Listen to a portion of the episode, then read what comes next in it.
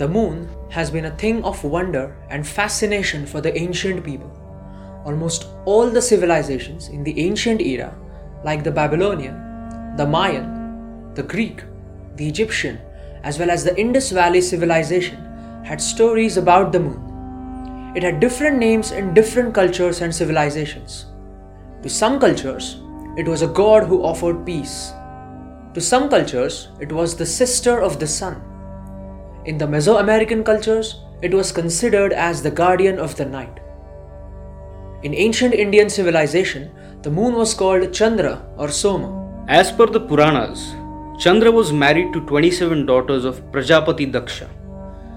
Now you could get away with polygamy in those days, but don't try that in today's time. As per Matsya Purana, Daksha and his wife Panchajani had 62 daughters, out of which 27 were married to the moon. 10 of them were married to Dharma, 13 were married to sage Kashyap, 4 to Arishtanemi, 1 to Kama, 1 to Shiva, 2 to the sons of sage Bhrigu, 2 to sage Angiras, and 2 to Krushasava.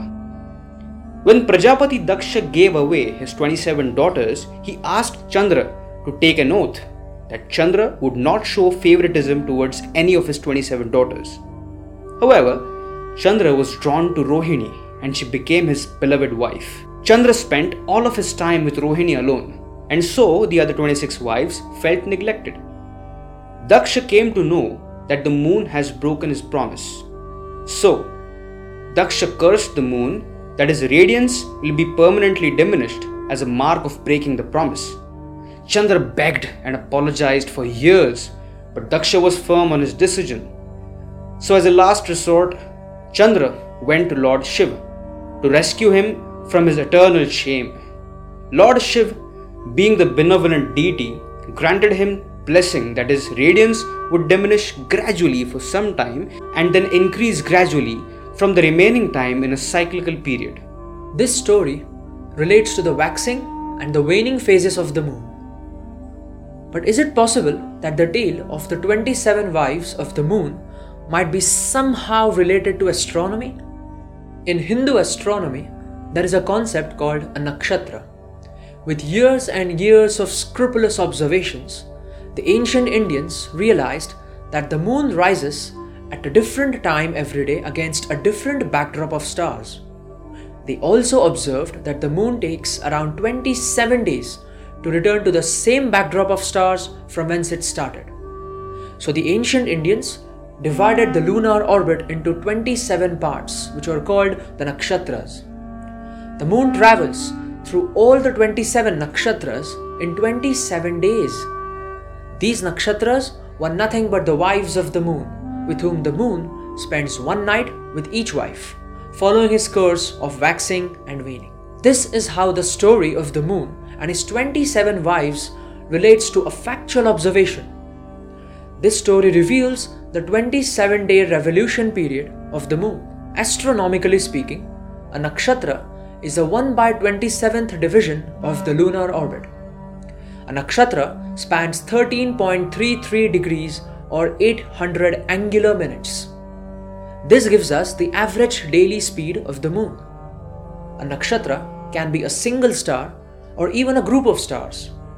But only dividing the sky into 27 parts wasn't enough it was also important that you identify these divisions distinctly.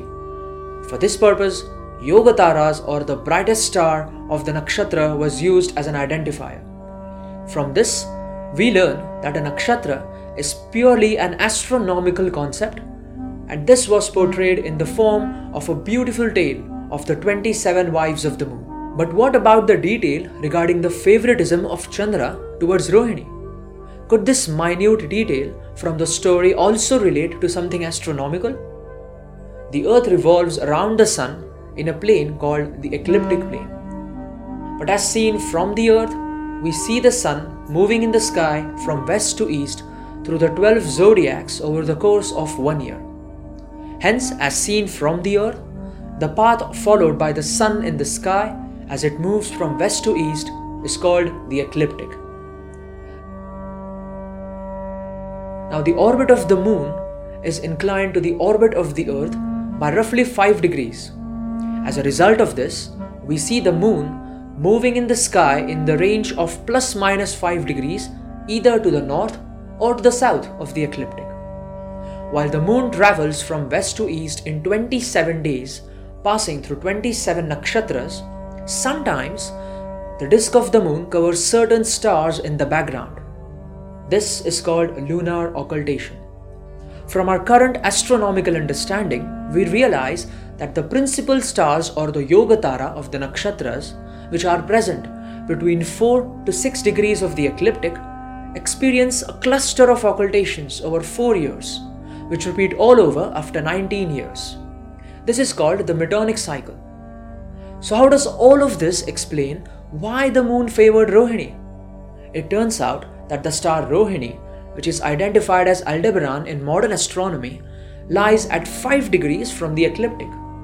This means that Rohini is going to experience a cluster of occultations in a period of 4 years, which is going to repeat after a period of 19 years. In the latest cluster of 2015 to 2018, there were a total of 51 occultations of Aldebaran or Rohini. This is substantially higher than the occultations of any other principal stars from the remaining 26 nakshatras. This is a powerful mnemonic that portrays the ingenious manner of the ancient Indians to pass on their wisdom via stories and tales that would be easier to remember. So, the next time you hear someone dismissing these tales as silly, ask them to hold their horses and reflect on these tales. These tales of ancient India could be concealing millennia of wisdom. But then the question remains how do you mark the location of these stars in the sky? While marking the position of a Yogatara of a nakshatra, ancient Indians have considered its distance from the vernal equinox or Vasanta Sampad Bindu. So the distance of any Yogatara from the Ashwini nakshatra or the first point of Aries is called Bhoga or celestial longitude of that star. The celestial longitude of the vernal equinox is considered as zero, after which the first nakshatra is named as Ashwini. The Bhoga of Ashwini nakshatra is thus 13 degrees and 20 minutes.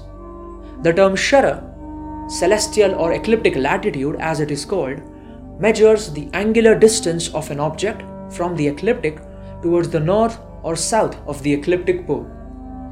Shara of Pushya or delta of Cancer, Magha or Regulus, Shatataraka or Gamma of Aquarius, and Revati Nakshatra or Zeta of Pisces is 0 degrees. It means that these stars lie over the ecliptic. The stars in all the other nakshatras lie either to the north or to the south of the ecliptic. All of this shows us the wisdom of ancient Indian astronomers and thus a picture of an intellectually evolved Bharat of the past. If you liked our research, then don't forget to hit the follow button and share this video with your followers to spread the knowledge about the greatness of ancient India with as many people as we can. Shubhaste Panthanaha Santu, Jai Hind, Jai Bharat. तान तान ता तेर kit तान तान ता तेत तेत तेर किट तेर किट तेत तेत तान ता तेर किट तेर किट तादर किट दाते दा दाते दा दाते तान तान ता கிட்ட தான தான தான தேர கிட்ட தேர கிட்ட தேர கிட்ட தேர கிட்ட தாவர கிட்ட தாத தாத தாத